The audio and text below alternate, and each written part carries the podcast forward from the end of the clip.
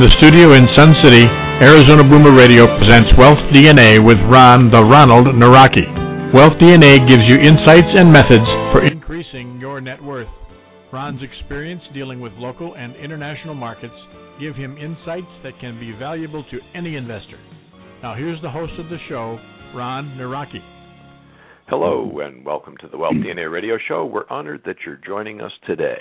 Whether you're in the western U.S., where I happen to be, and you're having a cup of coffee, or you're in the, on the East Coast getting ready for lunch, or in Europe where our guest is and you're pouring a glass of wine, or you're listening to the archive of the show, I'm sure you'll glad, be glad that you joined us, and we're glad you joined us. I have many questions for our guests, and we welcome questions from you and our other listeners. We'll talk more about the ways of doing that. The easiest is the chat window below the radio player, where you can put in a, uh, um, a question or a comment, or whatever, and we will then kind of time it into the show in the appropriate place. Our topic today is Forex trading. And for those of you who didn't read the introduction to the show, I realized I should make sure that you do not think that Forex is a rating for something more perverted than Triple X. No, this show has no sexually explicit content. We'll be talking about Forex, spelled F O R E X. It's actually a broadly accepted abbreviation for the term foreign exchange. And I guess people are just too lazy to say foreign exchange, so we use the term Forex. So we'll be talking about trading currencies. So, for those of you in the U.S. or even in the Eurozone, you may be wondering whether this topic is even relevant to you. It certainly is. And by the end of the show, I'm sure you'll be convinced it's not just relevant, but critical to understand your currency risk. Now, this show is a continuation of our series on alternative investments. Our special, special guest today will be uh, Stanley Urban. He's a financial executive based in Poland. Uh, he doesn't do forex trading for investment or speculation. He does it because his role as CFO finance or finance director at various companies requires it. Now, regular listeners to the Wealth DNA radio show know that our objective is to help 1 million people become uh, millionaires, and I certainly hope you'll be one of those millionaires or multimillionaires by learning from my experience as well as from our talented guests who bring lots of experience. Stan Urban certainly fits that profile. Now, as I often do, I'd like to put Forex trading into context versus other investments you might have or should have in your portfolio while listening to the news in the last few days, two examples stood out, so I'll use those. The first was the 347th anniversary, way back when, of the Great Fire in London back in 1666. Now, none of us were around back then, but in just three days and three nights, about 90% of the 80,000 homes, plus 87 churches and cathedrals in London burned. The fire spread so rapidly, many residents had to escape by boat or swim to safety on the Thames River. And they certainly couldn't stay with their neighbors while their house was rebuilt. Their neighbors also lost their homes. Now, hold that thought in mind the second item in the news is the discussion and commentary about the use of chemical weapons in Syria, and specifically whether Western nations would strike against the Syrian government for violating an international convention banning the use of those chemical weapons. Both of these situations involve risk. Certainly, those residents of London never expected to be homeless and their whole city destroyed now, even if the thought had crossed their minds, they had no idea it would be in September of 1666. Today, we'd be thinking about what we could do to protect ourselves against such an occurrence, and we wonder how many of those people were insured against that loss. Probably very few. The situation in Syria, on the other hand, isn't a surprise. It's been brewing for many years. So, as a result, investors have more time to hedge those risks or take advantage of them in their investing. Now, one of the risks associated with Syria involves currencies and thus Forex. See, in times of uncertainty or during a war, there tends to be a weakening of non reserve currencies and a strengthening of reserve currencies, most notably the U.S. dollar. Now, incidentally, we would also expect U.S. interest rates, especially on Treasury bills, to decrease if an attack does occur. Which reminds me of a third topic, and this is a prediction. It will be in the news this week, September 11th. It's the 12th anniversary of the airplane bombing of the World Trade Center in New York City. Now, as I thought about these three news stories, wouldn't it be ironic if the Western countries decided to start the attacks on Syria September 11th?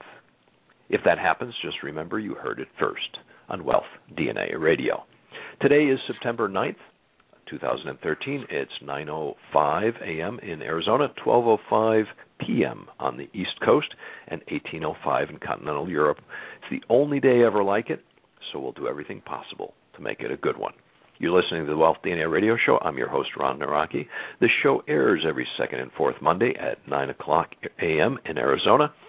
I certainly hope you can each time uh, join us each time we air. But if you miss a show, like the earlier ones on alternative investments, you can find them on the archives. Just go to www.wealthdna.us, where we list each of the shows, both upcoming and archived, and there you'll find all the shows on alternative investments and many others. Now, we welcome your comments and questions during the show.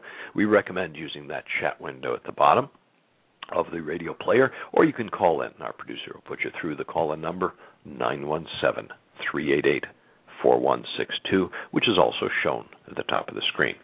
Now, by the way, the U.S. equity markets, after a yo yo couple of weeks down and then up, are up uh, actually pretty dramatically today. Uh, Asia was up very dramatically from half a percent up to over 3%, and that's big. Europe was uh, just closed, by the way. It was mixed, and Brazil is up. Seems like a very optimistic Monday. Don't you wonder why? Now, given our topic today, I should add one more thing. That in the currency markets since our last show, in that two weeks, we've seen a 1.7% weakening or decline of the euro versus the US dollar, a 1.5% weakening of the yen versus the dollar, and the Polish zloty weakened 2.7% for the versus the US dollar, and of course, I could complicate it much more by comparing these or other currencies versus the euro, because the question is always weakened compared to what, or strengthened compared to what. Now, where are these currencies headed, and should we be worried? Well, let's bring on someone who deals with various currencies and looks at ways to hedge currency risk. Our special guest today is Stanley Urban, who grew up in Detroit, which also has been in the news recently due to the recent bankruptcy filing. And certainly you realize I'm talking about the city of Detroit filing bankruptcy, not Stan Urban, who's successful, well regarded financial executive living and working in what we now know as New Europe since 1991. So he was dealing with European currencies many years before the euro was even introduced.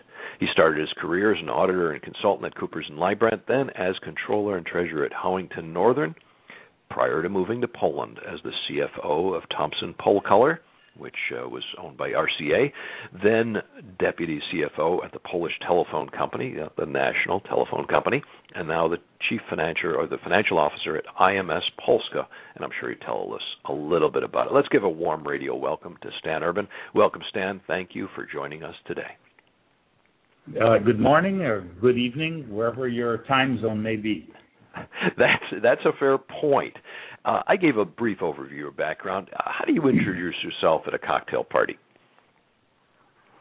Uh, well, usually the cocktail parties I attend are over here, and uh, they generally, before I'm able to tell anyone anything, they ask, uh, "How long have you been here?" And I said, "Or why did you come here?" And I would say that, well, I had a two-year assignment with RCA and it isn't because uh, I can't count as a CPA, but I've been here for 22 years. Uh, there's always been something new. There's always been an additional investment, uh, um, uh, a new line, a new plant, uh, a new acquisition, um, you know, an opportunity for growth. And if it wasn't in, with one company, it would be with another one. Uh, change. Change is probably the biggest uh, description that I'm uh, very adaptable and uh, ready for change. And quite often, I'm the one who's uh, initiating the change. Well, let's start with uh, being adaptable. Are you in Warsaw, Poland today, or Bydgoszcz, or somewhere else? Actually, I'm in Szczytno. The, the IMS group that I work for mm-hmm. um, is a, is a, a group of uh, former state-owned furniture manufacturers, and one of the locations is in Szczytno, which is in northeast Poland. Mm-hmm. Um, it may be famous or infamous for a um, a landing zone, an airport that was quoted as being uh, associated with the transport of uh, some detainees that have ended up on uh, on the island of Cuba. Um, Guantanamo. But mm-hmm. yes, yes, now Guantanamo. But uh, they were apparently uh, they went through this airport uh, supposedly, and uh, I am located just about six miles away from there. Um, but this is a this is a, a factory that makes uh, solid furniture. It's very interesting that the wood the wood comes from Oregon. It's uh, uh, no kidding. Red red alder that comes from Oregon and southern Washington State, wow. and is uh, processed in China and uh, and ends up here. So in terms of uh, you know the subject matter, foreign exchange um, I do have some exposure, either in U.S. dollar um, purchase of wood or in uh, renminbi, Chinese uh, processing costs for the landing of the materials for which uh, we make, uh, you know, famous Polish uh, furniture. How about that? Now, vast majority of listeners don't know Poland very well. Uh, I mentioned Bydgoszcz, and I assume that's where IMS is actually headquartered, uh, versus Szczytno, where you happen to be at the moment. Where, uh, you know, tell us a little bit about what type of city Bydgoszcz is, because it's one of those places probably most people have never heard of, or at least have no freaking idea which part of the country it's in. Is it north, south, east, west, uh, and, and what uh, you know what's it known for? It's uh, Bydgoszcz was the furniture capital of uh, Poland. It's sort of like the North Carolina. Uh, okay. I don't know whether North Carolina is still the furniture capital, but uh, um, it uh, Bydgoszcz has a number of uh, uh, furniture manufacturers. Uh, there's a huge forest um, around the city, in the city, and uh, the city is known for change because it. Uh, at one time before 1920 was part of Prussia, then it became Poland, then 1939 uh, changed again. The name of the city changed from uh, from Bromberg to Bydgoszcz to Bromberg back to Bydgoszcz in a matter of um, 35 years. So a lot of change and a lot of change going on now. There is a there is a famous uh, uh, company that manufactures uh, uh, high-speed transportation equipment, buses that are used at international European airports. Uh, mm-hmm. uh, I was surprised to see the bus in um, in, in the Frankfurt airport. Uh, you would think you'd, you'd come up with some German-made uh, sure. uh, bus, but actually it was uh, it was a bus made in in Bydgoszcz. So. Hmm. Uh, See, that's we learn a little bit of geography in the process. in fact, in fact, uh, Bydgoszcz was during the war. It had the largest uh, munitions plant in the Third Reich. Um, it was a plant. it was all underground, and there is a um, industrial park today being built. And as they uh, break the ground, they uncover additional underground uh, munitions facilities. In fact, uh, the city uh, has gone out and uh, created an underground museum with a, a two and a half, three hour tour, a hmm. guided tour um, that's underway, and, and the name of the museum is called the Exploseum. So a, a little, little known fact, and during the war, the Allies were were unsuccessful in bombing it because essentially there was a forest on top of right. um, on top of this munitions plant, the largest in the in the Third Reich. Hmm. All right, so it was well, definitely well hidden, but I can understand why furniture would be in a uh, you know near a forest. So that makes a lot of sense. Now, Stan back when you and I first met back in the early 1990s. We had several things in common, common, including the fact we were both billionaires at the time. Now, unfortunately, both of us uh, our fortunes are a little bit smaller due to really a forex change. Uh, hopefully that little tidbit might just kind of pique the curiosity of some of our listeners and to see what we learned from uh, losing out on our billions and uh, being much uh, humbler folks today. Uh, what uh, what comes back to mind when you think of those early 1990s? Well, let's let's get the story straight about this uh, millionaire billionaire business. okay, actually, let's do that. What happened was because of this this hyperinflationary environment that existed, and in fact, uh, uh, the inflation in 1990 was uh, over 500 percent. Correct. Um, and as a, and as a result, the, the currency and you may some people may remember those old Italian movies where somebody would buy a cup of coffee for uh, fifteen thousand lira.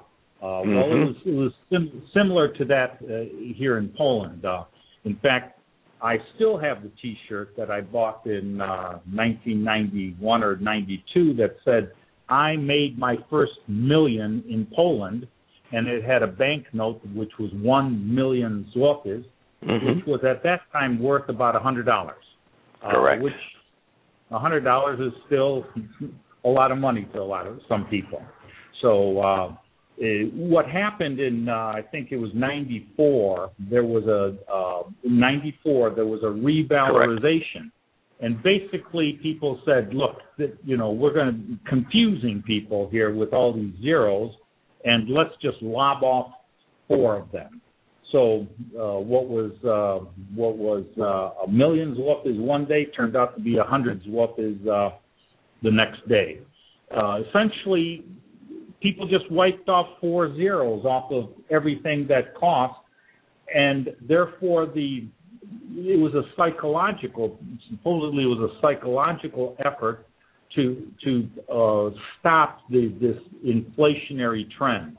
Well, we all know that what happened in Poland when they turned their back on on communism and went to a free market economy, the market mm-hmm. dictated the costs and as a result, the costs were what they were, and they were skyrocketing. They became realistic. It isn't like in the uh, Weimar days in Germany before uh, during the Depression, where right. you needed a wheelbarrow of um, Deutschmarks to, to buy a, a loaf of bread.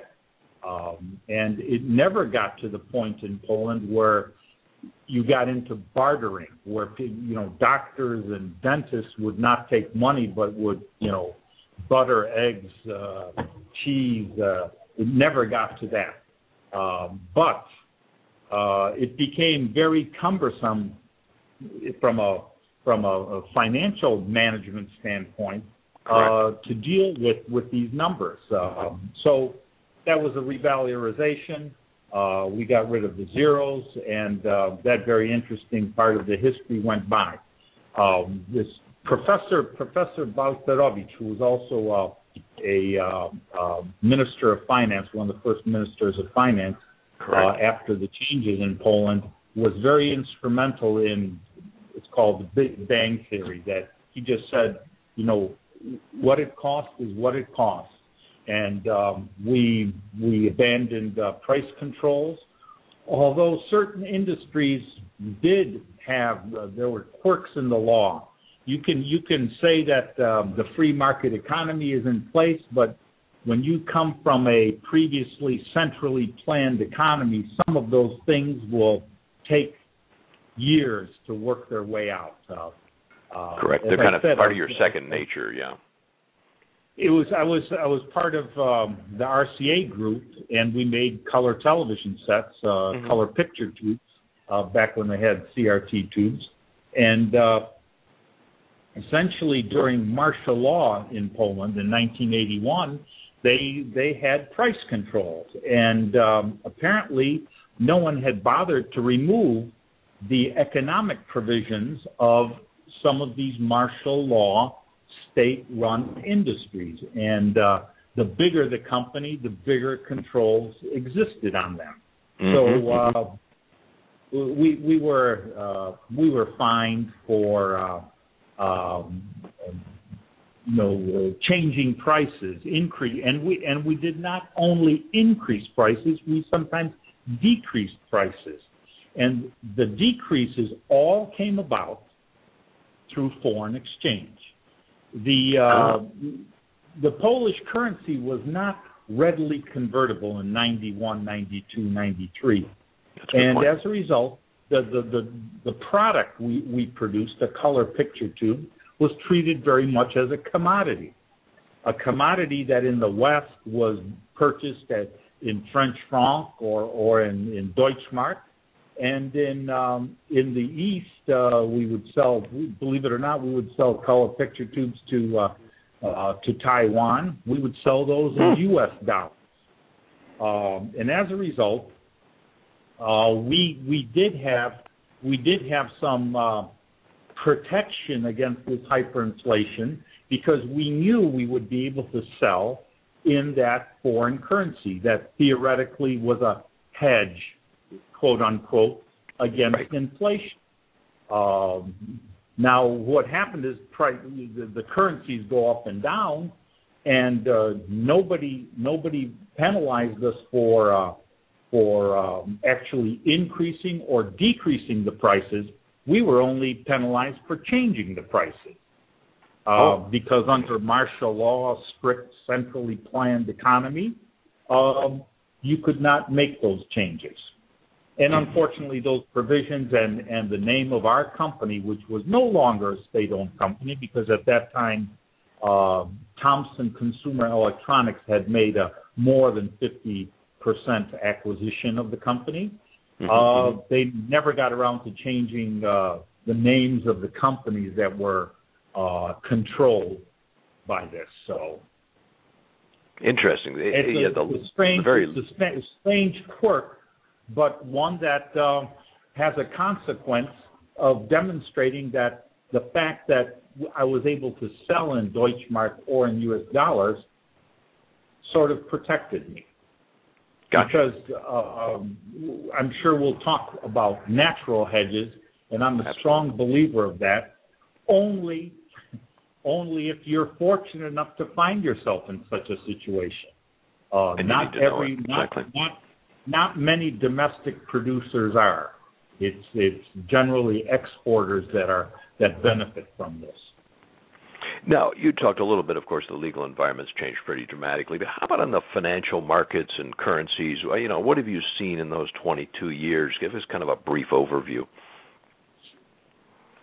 Well, the first the first um, forward contract I made was, in other words, I I bought a foreign currency in the Mhm. future at a future for a future date because I knew that one of my foreign currency obligations would come due that day Right. and and I may or may not have that particular foreign currency available to fulfill that obligation.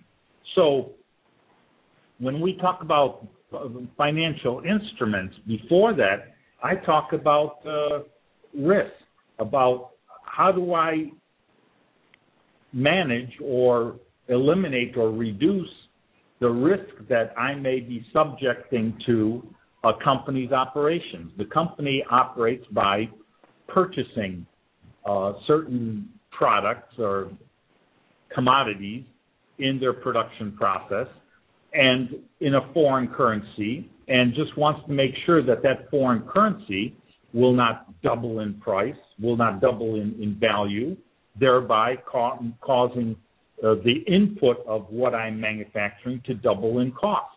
Uh, Mhm. we are not in the business of financial markets. We are in the business of either making furniture, making color picture tubes, or providing uh, uh, telephone, internet, mobile uh, services.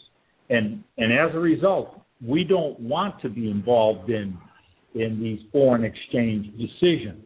But unfortunately, uh, some people in the beginning thought, well, gee, this is too complicated.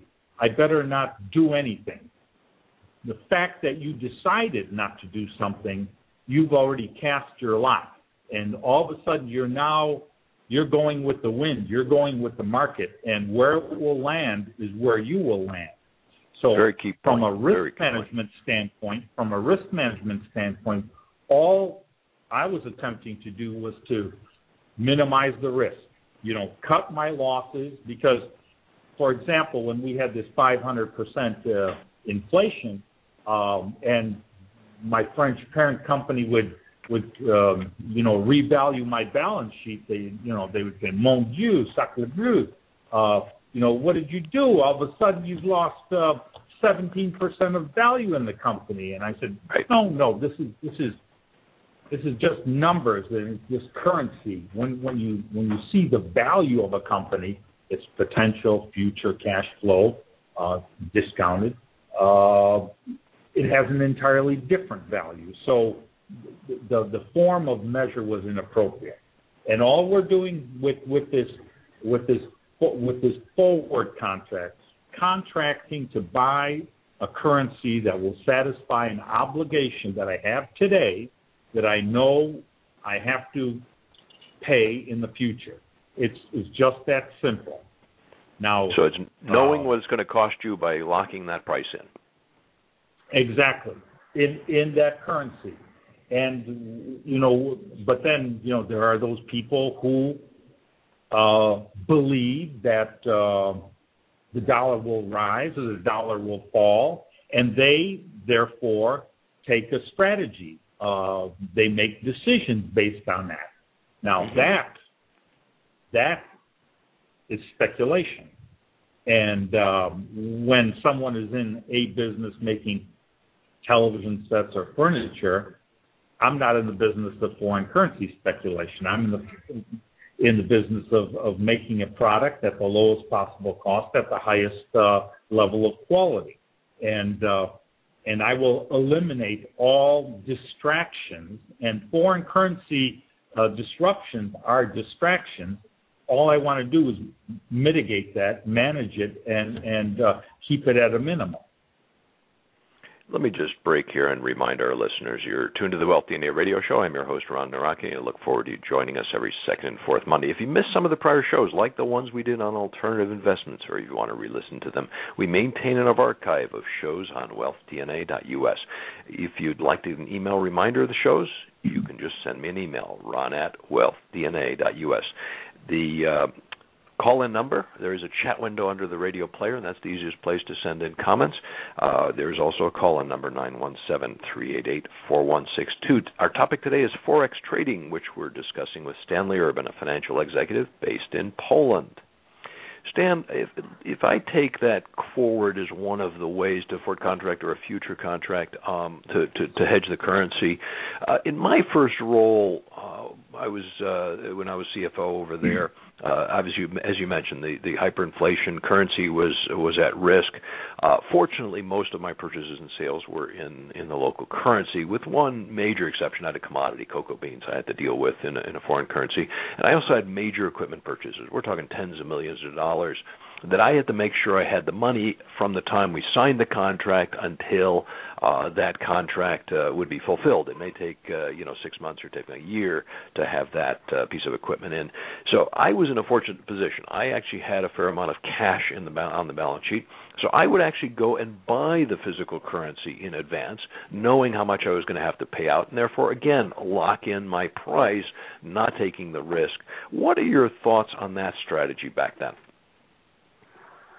Well, that's a strategy that that a lot of people employ even today. People who plan on a vacation in in Italy or in Spain and in any Euro country, they they um, they look at the uh, relationship of the Polish zloty to, to, to the euro, and is it going to go up or is it going to go down? And all it is, it's a bet. And mm-hmm. if you're willing, if you're willing today to take the price that they offer you for that currency today or to take delivery of that price in the future at today's price, uh, that's your that's your choice. Uh, mm-hmm. What you are you are consciously doing is you're cutting your losses, uh, but you're uh, eliminating your opportunity for gain. And Correct. here is here's here is one thing that uh, a lot of people in the uh, a few years ago when uh, uh, the currency was only going one way, uh, the Polish uh, currency was only going one way up uh, because uh, Poland was the green island during the worldwide uh, uh, Great Recession. Right. The only country in Europe that did not go into a recession, uh, technically. Um, so all all indicators were very favorable, and the banks began to sell options, uh, which were speculative in nature, and perhaps they didn't understand it themselves, and certainly the uh, the companies buying them didn't understand that. Um, they stood to have a, a, a huge gain because as the currency, as the Polish currency would strengthen, uh, so would their position. But when the Polish currency weakened, uh, there were consequences that uh, were unexpected. And we had a number of uh, um, Polish uh, Warsaw Stock Exchange companies that uh, went into default and uh, went into trouble and uh, had to be delisted. As a result. I, guess there's a there's an investment uh, you know make a key point. One of the investment uh, principles we keep in mind. It's actually uh, part of one of the Ten Commandments is trees don't grow to the sky. And I thought I'd use that analogy given your business of uh, of lumber, uh, and therefore what looked like is going to keep growing, keep going up, just like housing in the U.S. eventually does reverse. And if you've taken a strong position, to, assuming they were going to keep growing to the sky, uh, you can find yourself into a fair amount of trouble at a huge leverage in the case of options. Exactly, and that and that's what's happened, and that's what's happened to a lot of companies. And now people are taking a more sober approach to this. What is the purpose of this? In fact, I will admit, uh, because uh, I was interested in a in a forward contract uh, to buy the currency uh, to fulfill a a debt instrument, which I didn't focus on at the time of, at the interest rate because Right. you can not only just focus on the foreign currency itself, but on the interest rate ascribed to that currency. You know, you might have, pay pay a higher interest rate on a Polish zloty than you do on a U.S. dollar, and as a result, when you are hedging that currency, like it or not, you're also hedging on the direction the interest rate is going to take. And I didn't know about that, or I didn't uh, focus on that. And fortunately for me, I was uh, very, uh, very surprised at my huge gain at the time that I paid off the uh, paid off that debt, that term debt. So uh, I was lucky to get away with that, and it was when when I did the um, variance analysis, tried to understand how is it that I had such a huge foreign exchange gain. Correct. It wasn't the foreign exchange gain; it was the gain on the interest rate differential. Good, good point. I had I completely forgot about that. I was going to maybe share one example that might also make that point uh, that you don't always make money on these. When I was with uh, another company, a financial company in uh, in Poland, we had a commitment. All of our incomes and costs were really in the uh, local currency, with one exception. We had a management fee we had to pay annually back to the parent company in the U.S. And so, therefore, I decided to buy one of those futures contracts. Uh, I looked at both options and futures contracts uh, to make sure that I had those dollars available at the time of uh, of that commitment, and knowing that there is a fair amount of variability, and at that time there was a risk the the Polish uh, zloty would weaken. So I bought that futures contract. Well, at the end of it it turns out that these the zloty had strengthened instead of weakened. So I had, in essence, had to buy the U.S. dollars at a higher cost than I could had I not had that futures contract. So in essence, I incurred a loss. But let me ask the question: Given I accomplished my purpose, I bought those dollars at uh, a price that I was willing to accept, and I had those dollars available. Uh, you know, how would you see that as a hedge versus the fact that I really did take a loss? And by the way, I did about 80% of the amount. I didn't do 100%, so it wasn't, uh, you know, it wasn't as extreme as if I did buy 100%. But what are your thoughts on on both those aspects? Not doing the full amount, number one, and secondly, uh, incurring losses on these things, but still accomplishing your purpose.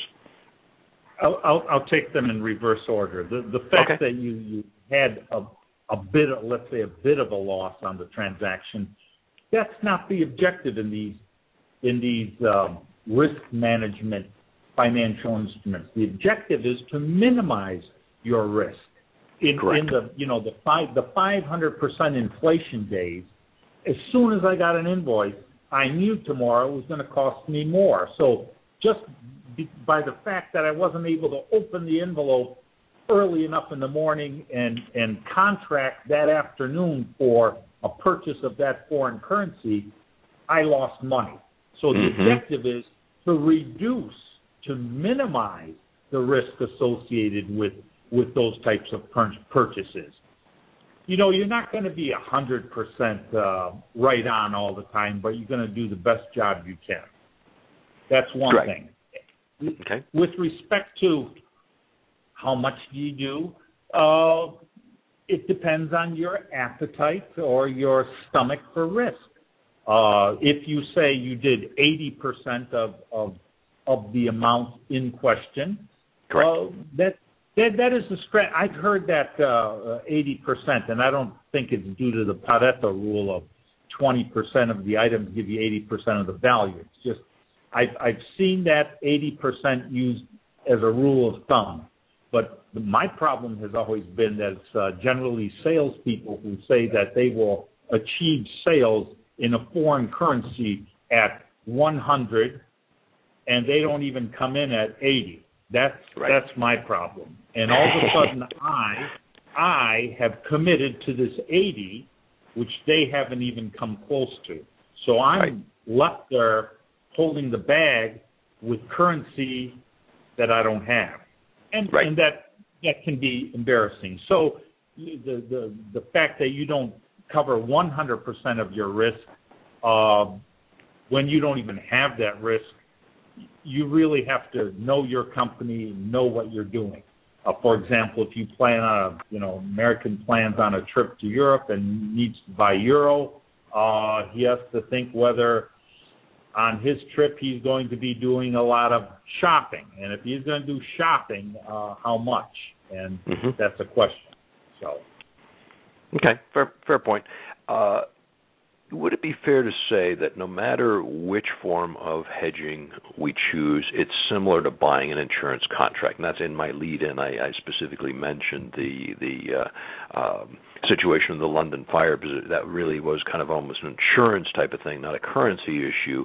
Uh, so if if I'm worried about having a car accident, I have car ins- uh, you know insurance on my car. If I don't have an accident, it, costs me money. So I should have. I, I would look back and say, well, damn, I shouldn't have bought that that car insurance because it, it I lost money on it. Uh, is that a fair analogy? That's a that's a very good. Uh analogy because that's that's exactly what you, it, it deals with risk. You are trying to contain the risk and not let it go any further. I was talk about risk in the good old days. Uh, uh, you, you reminded me. I filed the very first business interruption lost profits claim mm-hmm. in Polish insurance history since 1939. And I don't think before 1939 there was uh, uh, lost profits or business interruption insurance. Right. Uh, the the insurance company, which was the legacy uh, state-owned uh, insurer, mm-hmm. uh, was very quick to sell me the policy to take the premiums. And when when I had this flooding that occurred in in the cooling uh, chambers of the uh, color picture tube plant, you know, they came in and they looked around and they said, "Well, it doesn't look like you've hit your hundred thousand dollar deductible," um, because they were very good at property casualty insurance. I right. Said, no, right. no, you're right. You're right there. You know, we in fact, because we're close to the airport, uh, we even got a couple of uh, jet engines to to air out this this chamber, get the air circulating and, and dry out these uh, these instruments. But the problem was. Uh, I had so many color picture tubes in the process. It was a fully integrated facility that uh, we made our from sand. We made our own glass, electronic parts, and and you just didn't turn it off. There wasn't a switch you could turn on and off, and anything, everything you had on the line had a useful life of perhaps eight hours. Um, the electronic guns did, um, and as a result, the loss was in the millions of dollars, and um, and we we settled for in excess of a couple of million dollars, and it right. was the first claim of. Uh, made and first successful claim paid. So, uh, so it's these things. These were new instruments to the market, but uh, if you think about what you're doing, why you're doing it, it's exactly that an insurance policy. Okay, and let me. Um ask a couple opinions here on the various things. We were talking about a few. One opinion, and also I guess maybe define a natural hedge. We talked about it a little bit, but you know, you I think you've got a pretty good definition. You've talked about this topic in in, in past seminars. Uh, what do you mean by a natural hedge? Natural hedge is if I've got if I've got costs and expenses in a currency, dollar, Mm-hmm. Uh, and I have expected future revenues in this in that same currency, dollar, U.S. dollar, then and and both of those pretty much match up, even though maybe not in time, but they mm-hmm. match up over time. Then I am naturally hedged. For example, um, I had a um, that was the commitment from uh, the investor when we restarted this RCA plant. Uh, to put in $35 million. So they put in a 30, not $35 million, but a $35 million note receivable, which was revalued, devalued, uh, because the functional currency was the Polish zloty. You translate that into zlotys, and then the next day you just uh, incurred a 500,000, 500 percent per year um, inflationary loss, a de- right. devaluation. That doesn't make sense because I know I will eventually get $35 million. Mm-hmm. Um, mm-hmm. And that's so you've got those incomes, uh, correct? Mm-hmm. I have I have that currency coming in in the future, and I know I will have to pay. In your particular case, you had to pay management fees in U.S. dollars. You're just matching your expenses with your revenues, and and as long as they the timing, it's all in the timing. If you can time the receipt of your revenues in that currency against the the payment in that in that currency, then you've got it made. Uh, it's uh, having both things happen at the right time is the whole uh, is the whole clue to this. So that's why you know the development of the supply chain became very sophisticated people needed to really work closer, work very uh, quickly with each other in order to ensure that make it happen. Mm-hmm. How about now? I didn't call it this earlier. But how about the whole concept of self-insuring? In other words, just going ahead and taking the risk and not doing any hedge. Comments on that one? Well, that by not doing anything, you have done something. You are now uh, allowing the market to dictate to you what you will pay and uh, you you now don't control your destiny, your cost. The market does, and the objective was I'm in the furniture market or in the uh, consumer electronics market. I'm not in the financial markets. I don't want somebody in the financial markets to dictate my profit margin in uh, in my manufacturing process. I want to eliminate this particular aspect of risk from this manufacturing process, the financial risk. So, if somebody thinks forex trading is risky, uh, they have to understand that not hedging is also risky. That's correct, and then it's a question of how much risk you are willing to assume, and that's correct. what you what you say is self insurance. That's the same thing, just like that auto insurance policy that you talked about. If I don't take an auto uh, policy out, uh, and I don't get in an accident, well, you know, theoretically, I have some opportunity cost. I have, I haven't, I haven't spent that money. But if I do have, if I total my car, well, then I do have a substantial loss. Correct. And you have to pay for it for your, yourself. How about forex Right. options? We didn't we didn't talk about in our examples as much, but what are your thoughts on the use of, of options uh, to This to hedge currencies? this was this uh, this um, tool that that came on in the uh, um, in the um, um, 2008, 2000 and, uh, 2009, 2007 in Poland as a uh, as a uh, icing on the cake for people who got into foreign exchange. Uh, it was an opportunity for them uh, to to earn on the on the upside. If Mhm. uh, I just I just wanted to limit my losses. I didn't want the product to cost me any more, but an option gave me an opportunity if that price did go up, if that currency did go up, that I would profit by it. However, if that currency went down, I had to come up with the money to match that. And as a result, this was the case of a, a, a number of Wa- uh, Warsaw Stock Exchange companies um, getting into trouble. Um, one, I think, at least even uh, went bankrupt, and and some companies were delisted as a result. Okay, And you the, talked the, a little. the Mhm. Ahead. options were not fully understood. Right. That that I, I think that's part of it, and we will be doing some shows on options and derivatives in general. Uh, futures you talked about the forward contract, uh, which can be uh, long or short. Um, do, do you use those often?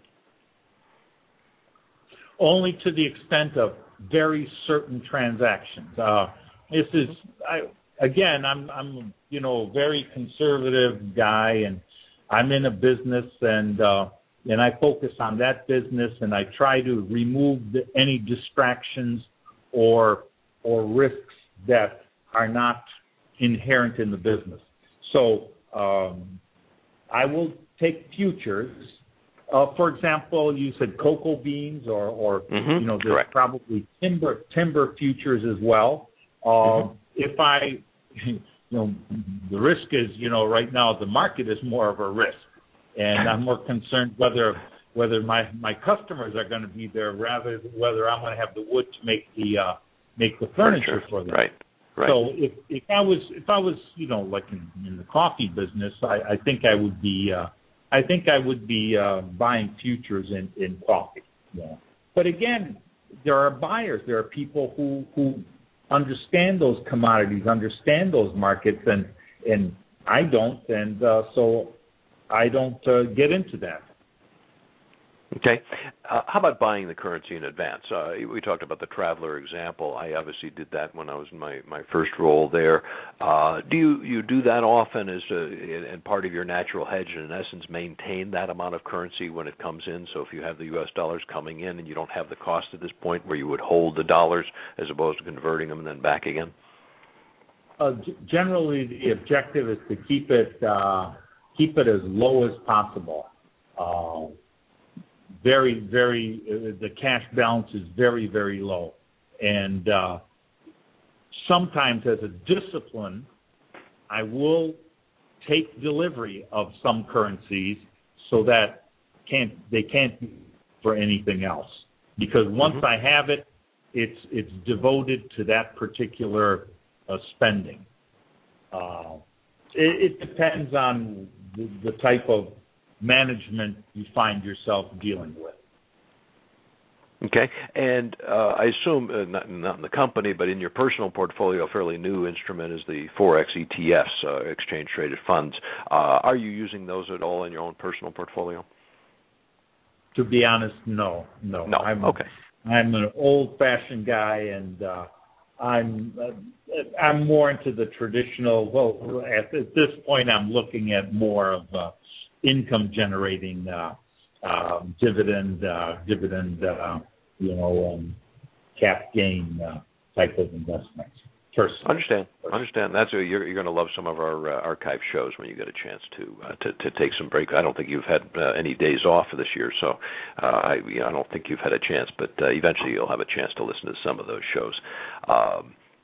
Okay, let me just remind our uh, listeners, especially those that just tuned in, you're listening to the Wealth DNA radio show. I'm your host, Ron Nawrocki. If you missed an earlier part of the show, you can listen uh, on the archive. That archive is on www.wealthdna.us. Today, our guest is Stan Urban, a financial executive in Poland, brings us a wealth of experience in a number of financial topics, including foreign currencies, which we affectionately refer to as Forex. Now, one of the uh, things, and, and, I clearly want to get your perspective on some of the currency markets, but a large number of our listeners are based in the in the U.S. and and they've been patiently listening, saying, "Oh, this is all interesting, but you know, both of my costs and my incomes are all in dollars. Do I need to really care about any of this stuff? Uh, should I even you know worry about forex?" What would your comment be to those listeners? Well, it's uh, the the pe- before the people who would sell you a product were concerned about that you as a consumer would be unable to buy their product. Now it seems that what they've done is the the markets have turned around and, and have tried to eliminate some of that risk, that buying risk. I remember because I'm originally from Detroit in the mm-hmm. 70s when we had uh, uh, we used to call them non-American. Uh, manufactured automobiles. Uh, if there was something happening to the yen, then all of a sudden those cars became more expensive. Right. Well, that's that's not happening now with with globalization and and uh, uh, you know parts uh, universal part manufacturing. Uh, it's it's been there's been a level playing field introduced. So uh, in the in the old days, in the traditional times, where you would be buying a product that you knew would be coming from a foreign source, you would have to be worried about that, whether whether the, um, uh, the renminbi, the Chinese uh, currency, would be uh, would be more expensive or not, and and we, we hear we hear we hear that uh, uh, complaints about U.S. exporters uh, that uh, those foreign currencies are are uh, artificially uh, manipulated in order to yep. cause a, a trade advantage, and that's something on a major scale, international scale, which I don't think affects the individual consumer in the short run, but right. in the long run, uh, it will come back to haunt us. And they'll want you on the show to talk about hyperinflation, how you deal with it. Well, particularly, you know, the you know we we've gone through that in Poland. Apparently, uh, when I, when I was trying to uh, brush up on my uh, my history of of uh, inflation in Poland, uh, there was apparently a uh, 800% inflation rate between 1918 and 1924. So, oh. uh, not that history will always repeat itself, and the reasons for it will repeat themselves, but uh, you have to be uh, forewarned. Uh, there was no housing, for example, there was no housing bubble in Poland because uh, surprisingly there was never a well-developed mortgage uh, market and people would pay uh, uh, large down payments, and the, the, the mortgages you would get would uh, would be uh, really tailor made to your your age, your uh, purchasing power, your your projected salary increases. It was very well uh, tailor made. Hmm. Well, one of the comments you, you, you made just there that uh, history doesn't repeat itself. One of our guests has used the phrase, and I, I repeat it often. History doesn't repeat itself, but it does rhyme. Yes, it does, and you know it, it rhymes with a different ac- accent. So correct, uh, exactly. It will change, and, and and things will be a little bit different. But we've got to take a look at what's happened in history uh, for those things. Now, in this last segment, one of the one of the things I certainly, and I'm sure our listeners, want to get your perspectives on uh, the euro. You're you're based over there. Poland is not yet on the euro. Uh, I've written articles that uh, one of the solutions for Greece is to get them off of the euro and back on the drachma. And I'm not saying that they need to uh, leave the euros, uh, the the uh, EU per se, just just off of the euro. Give us your thoughts on the future of the euro in general, uh, whether Poland should be uh, uh, moving toward adopting the euro, uh, whether other countries should be kicked out. I mean, what you know, what do you see coming down the pipe? You're closer than most of us are. Well, just like in the world, we have the BRIC: um, Brazil, um, Russia, India, China. Correct. In Europe, we have we have the pigs, and it's it just Correct. happened that Portugal, Italy, Greece, and Spain, you know, spelled pig. Right. Uh, and oh, and Ireland the- too. So it's two two eyes actually. So it's Ireland in there as well. Okay. Uh, the the issue is that there's lots of emotion. There's too much emotion with with the euro. Um, the Poles now uh, talk about the euro as if this is like joining the European Union, for which there was a referendum in uh, hmm 2003, overwhelming acceptance uh, to Sure. join the European Union. Uh, the uh, Poland's entry into NATO, and then six days later, uh, Polish troops being sent to uh, uh, then Yugoslavia. hmm Uh, Correct. So Poland has wants to be is part of Europe, and there's go, there there seems to be two types of Europe: the the ones that are making things happen, and uh, the countries that are watching things happen. Correct. And uh, there are some countries that are wondering what happened. the third type, now- exactly right. I like that. the, the the problem is the ones that have been wondering what happened. They they've really known all along. Uh, you know, we we can talk about anecdotes about uh, uh, there's more um, uh, price supports, agricultural price supports for land in Greece than the entire uh, land mass of Greece. Uh, so it it there there's it, it doesn't work. But you know, the question Poland into the euro now is not a good time. Um, in fact, Okay. some people say that one part of the reasons that Poland didn't get sucked into the the, the, the Great Recession was the fact that it was not uh, euro dependent. But Good point. uh, 70% of our exports uh, go to the European Union. We are part of this. Uh, we'd rather be part of the, the strong partners, and Germany is really a strong partner hmm um, and is a strong proponent of the euro. When we are ready, when all of our basics are ready, and uh, when the uh, uh, the euro land is healthier and more stable, that would be a good uh, good time to join. It's just Okay. uh, being part of the club, and so far Poland has done its more than its fair share in in many of these uh, clubs that it has entered. Well, it's also And big player. Is the next one. Yeah. Yep, definitely so. Now, at, at the same point, uh, part of maybe maybe it's the emotion, uh, but you know we look at this euro as almost an experiment. You, still have separate central banks, you still have separate economies in many ways, different cost structures, uh, and yet one currency.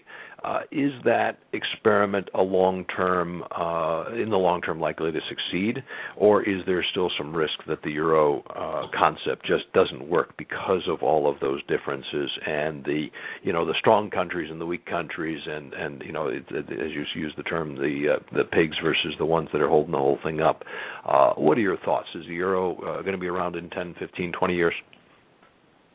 I, I think it will be. It's it's it's not an experiment that uh, that can easily be unraveled. Uh, there Mhm. were there were too many savings. There were too many benefits that arose from uh, introduction of the euro. In fact, um, there's the the reasons why some countries like uh, uh, the UK did not join, uh, although Ireland did.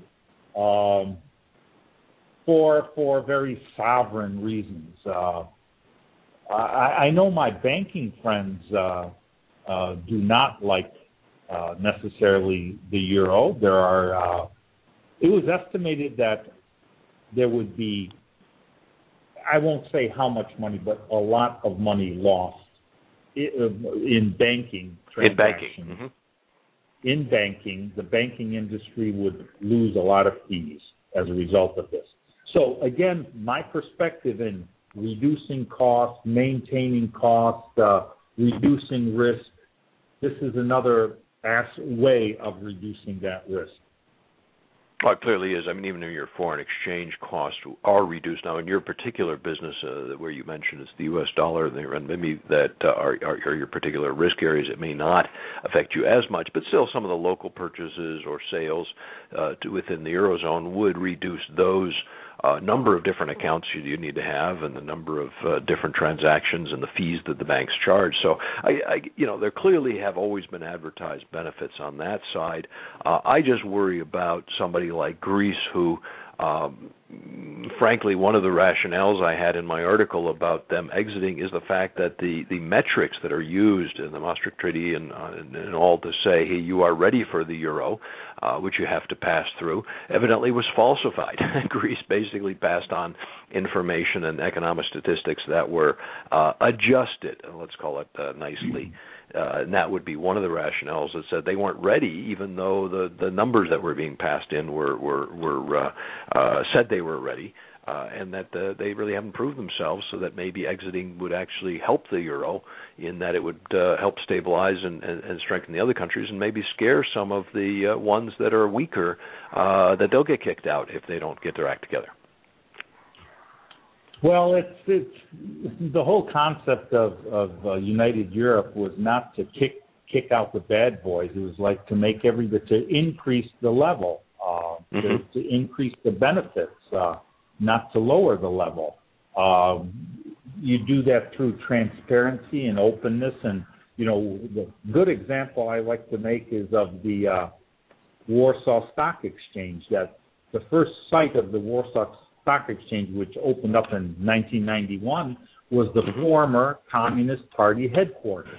Now, right. certainly not a very it's it's ironic uh, and and sort of like in your face, but uh, right. Um, what was interesting because I had worked there with the phone company. We had five floors in that building, and uh, a building uh, across the way from us had all of its windows bricked up so that they could not see into our former Communist Party headquarters.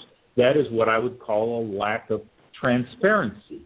Now, the new Warsaw Stock Exchange, which was built immediately adjacent to the former Communist Party headquarters, mm-hmm. is a, a clear glass structure where you can look in and see. So it's entirely different. Um, and you know that what you called about Poland being the the part of the new Europe. It's mm-hmm. ironic that, uh, and there used to be a, a joke. Uh, what happens when you stand with your back to the Communist Party headquarters? Uh, you look out on a street, and the name of the street was called the New World, Nowy right. Nowy and right. uh, and and it, that is so true as to what these changes uh, have done for Poland and what uh, allow it to continue to uh, uh, on this path. Well, and it's also folks like you that brought some some good financial experience into the country that uh, allow it to keep uh, keep getting better. So I think those are all positives. Uh, now, if some of our listeners have additional questions for you, should they contact me, or can I go ahead and give your email address out? Both. Uh, I, I've provided you with my email address. Yep, sure did. If anything comes to you, please pass that along to me as well. Okay, will do, and I will just uh, mention on the air because uh, those that listen on the archive will not be at the chat window. I just put it in on the chat window, but it's urban, U R B A N dot Stanley, written out S T A N L E Y at gmail dot com, uh, and and and you can't expect uh, Stan, who works. Uh, probably as many hours a day as I do to to answer every single email right away. But uh, I know he's pretty good at uh, at getting back to you, and uh, does does do a lot of things. Now we've covered a lot of ground today, uh, Stan. What did we miss, or what other comments would you like to share with us? I think I think the basic idea was that uh, hedging, foreign exchange, these are all risks, and uh, and if if all we're about is just trying to manage that risk, this is one particular I call it a distraction from business because sure. Uh, when the times were good and we were an exporter and the foreign currency was going up, the salespeople would be saying what a great job they've done selling. Yep. Yep. But when the, the foreign currency goes down vis-a-vis my local functional currency and the sales then become depressed, it's all the fault of finance. So what we attempt to do is we, we attempt to uh, eliminate these types of distractions so that we can focus on the business of business, whether it's selling or manufacturing. Uh, it's just that simple. I, I, I hope I haven't oversimplified it because there's lots of very sophisticated techniques that you can sure. employ. Uh, but it, it, it, but my strong suggestion is that you really understand them, uh, because I've seen some people get hurt because they thought that uh, not only can they uh, eliminate the distraction, but they uh, thought that they could get rich quick. Right. On something that turned out to be speculative without even understanding that it was indeed speculative. Very good point. Very good point. So know why you're doing it before you start looking into the various uh, tools, and make sure that the tools you're, you're choosing are appropriate for what you're trying to accomplish. Um, and, and, let me just ask you on that. I mean, one of I guess the the biggest risk of trying to use uh, currency as an investment vehicle to make money is that you have to guess more often correctly than incorrectly as to the direction of that uh, currency, and uh, that's not easy to do. Is that a fair point? Uh, that's one point. The other one is that uh, make sure you're if you're doing this, you're doing it in a currency that's not so exotic that nobody wants it. Uh, liquidity. It should be. You have to look at the liquidity aspect of it uh, in order to uh, be able to get out. Uh, it's easy to get into an investment. Um, I've been in those that have been difficult to get out of. Mm-hmm. Okay, fair point. And I think you you started when we started the show. You also talked about even in the early days, the Polish zloty wasn't uh, officially convertible. Uh, wasn't wasn't something you could you know move on the foreign markets at that time, uh, which made it very very difficult to hedge these kinds of risks. Exactly, and and therefore there was a large premium associated with them. You you had to pay more for this insurance to protect yourself. Now Correct. it's uh, uh, now it's well, it's still expensive, but uh, le- much less so. Much less so. Exactly. Well, Stan, really appreciate your time. We took even more time than I'd expected, but I think it was well worth it. Uh, for kind of an overview and, and, and maybe uh, almost a, a you know review back of, of a number of years you've been doing this and looking at real cases as opposed to talking theoretically. So I really appreciate that. And hopefully we don't have to have you on to talk about hyperinflation in the near future for uh, any of the Western countries, but we never know. But uh, hopefully you would join us again on, on some other financial topics if uh, if your time allows. Would that make sense? Of course, of course. Excellent. Great having you, Stan, and uh, look forward to being in touch uh, on our regular basis. Not regular enough, but uh, next time I'm in Poland, I'm for sure going to uh, come up to uh, Bydgoszcz and, and visit that uh, explosion, uh, uh, explosium, I guess it was called uh, museum. Exploseum, yeah. Exactly. So uh, the, the the kind of anglicized version of that. I, I no idea some of that stuff. So interesting amounts of history that I've still got to uh, take a look at when I'm over there. So appreciate your being on with us. Thanks a lot, Stan. Okay, thank you for having me, and good afternoon or good night. Okay, exactly.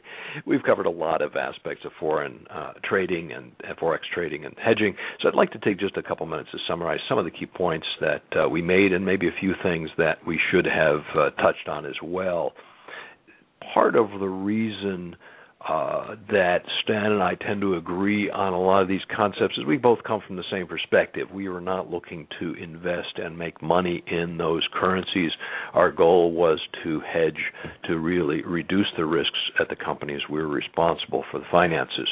The currency market we didn't get into in, in detail, but I should have mentioned, so I, I don't want to be uh, lax on this one. The one risk you do not have in the currency markets in general, again, unless you get into an exotic currency, which Stan just touched on, is there are over $1 trillion of currency transactions daily. And if you like that at an hourly basis, that's about $42 billion an hour during during the trading day. So liquidity risk is one of those things you don't have to worry about. The the uh, markets are very very active, much much larger than stock markets and bond markets around the world. The example that Stan used, I think it's a real good one, made a, made a good point. Back in the old days, if you were looking at uh, buying a, a Japanese car, at that time we were considered, you know, foreign cars and uh, non-American made, especially if you're in Detroit. The car prices varied based on the value of the yen. We don't see that anymore, and part of the reason is you have more and more people like Stan back at the companies that are trying to manage that risk. So if they do see that risk, they're trying to hedge it so that they don't their sales in the US or their sales overseas don't fall dramatically as a result of currency changes. Or or the other way around unfortunately when when the currency is in your favor you don't earn that much more but at least again they've avoided the risk. So you're seeing the use of these instruments within those companies much more actively done now, each of us, whether we want to admit it or not, are faced with some currency risk. Our purchasing power, purchasing power, even if we may not see that with those car prices dramatically, the strength of those currencies does have an effect on our portfolio. So, an investor who only focuses on, let's say, investments in uh, uh, the U.S. or in the eurozone uh, does not have a very diversified portfolio. Now, there is a flip side to that as corporations buy and sell more globally. And even examples that Stan talked about, the stocks you own might indeed provide some diversification as long as their CFOs and treasurers think about that active hedge, hedging of currencies the way that Stan Urban does. Now, one of the best ways to hedge currency risk is, as he said, a natural hedge. But if the, you're the average person as a consumer, most of your products you buy are made in other currencies, and that current that company or that that country may even trying to do hedge things. But you do have a risk, and let's say somebody in the U.S. or in Europe that eventually, if the value of the U.S. dollar or the euro, due to the money printing going on, starts to devalue with a currency much more significantly than it already has, then eventually the Chinese renminbi strengthens relative to your income. So, understanding that even though your incomes and your expenses may be in the same currency, you need to understand there are some underlying currency risks in the products you buy. So, you almost have to understand where are the products coming from and what is happening to the relative currencies. Now, another low low cost way to hedge currency is to maintain a part of your portfolio, at least some of it, a uh, cash in foreign currencies. A few months ago, I was doing a seminar in Phoenix. And I asked the participants how many had accounts in foreign currencies or in foreign countries. In a room of 50 participants, only two of us did. So if I extrapolate that, and this is far from scientific, I would say that between 1 to 5% of the population have foreign currency accounts. Now, is it coincidence that about the same percentage of people are wealthy? I'll let you decide. Now, is it possible to hedge currency risk using financial instruments?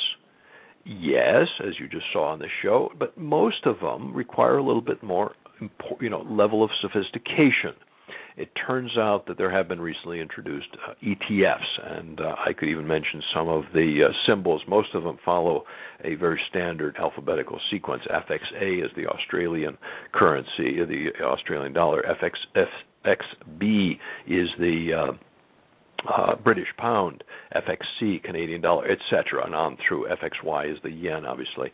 Uh, then there are also currencies in some of the major ones, like the dollar, or some uh, uh ETFs that allow you to, uh, if you're optimistic about the dollar, you can buy a UDN. If you're pessimistic about the dollar, you can buy UUP. So there are ETFs. It is a simple way that you can do through your normal broker or your brokerage account. You don't have to have a, a, specialized currency account, uh, which is really treated as a commodity. So there are some ways, things worth looking into if you haven't in the past, but first understand what some of those risks are.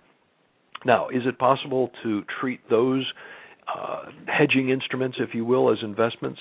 Yes, but it is solely dependent on your skills in predicting the currency trends and your ability to track those currency markets 12 to 24 hours a day, five days a week.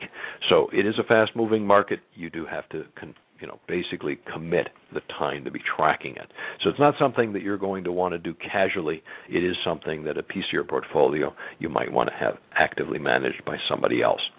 Now, in our upcoming shows, we'll have experts on commodities, a guest to share some insights on the education most financial advisors and financial planners have, and we'll touch on what training they have in alternative investments that we've been talking about. And maybe we'll try to get somebody on who makes a living doing Forex trading and, in essence, try to convince us that it is possible or at least we would be easier to do through somebody that's managing it for us rather than us trying to duplicate those skills. And remember, one of the best ways to increase your wealth tune into this show twice a month. We'll share the investment fundamentals, some great ideas to help diversify and grow your portfolio. Next Wealth DNA radio show will be the fourth Monday of September. That's September 23rd, 9 a.m. Arizona time, same place, same time. And as soon as we have the lineup of guests and topics, you'll find them on wealthdna.us. There you'll find the archive of past shows as well. If you have comments on today's show, suggestions, additional questions, or if you haven't received my emails reminding you about this show, just send an email to me, ron at wealthdna.us. And again, you can send an email to me if it's a question for Stan. No problem. I will get that to him. Happy investing, and that just might include Forex trading or hedging.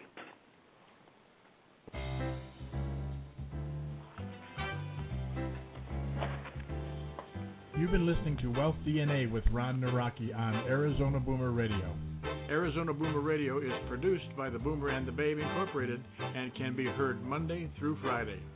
You can sign up for their online magazine at boomerandthebabe.com.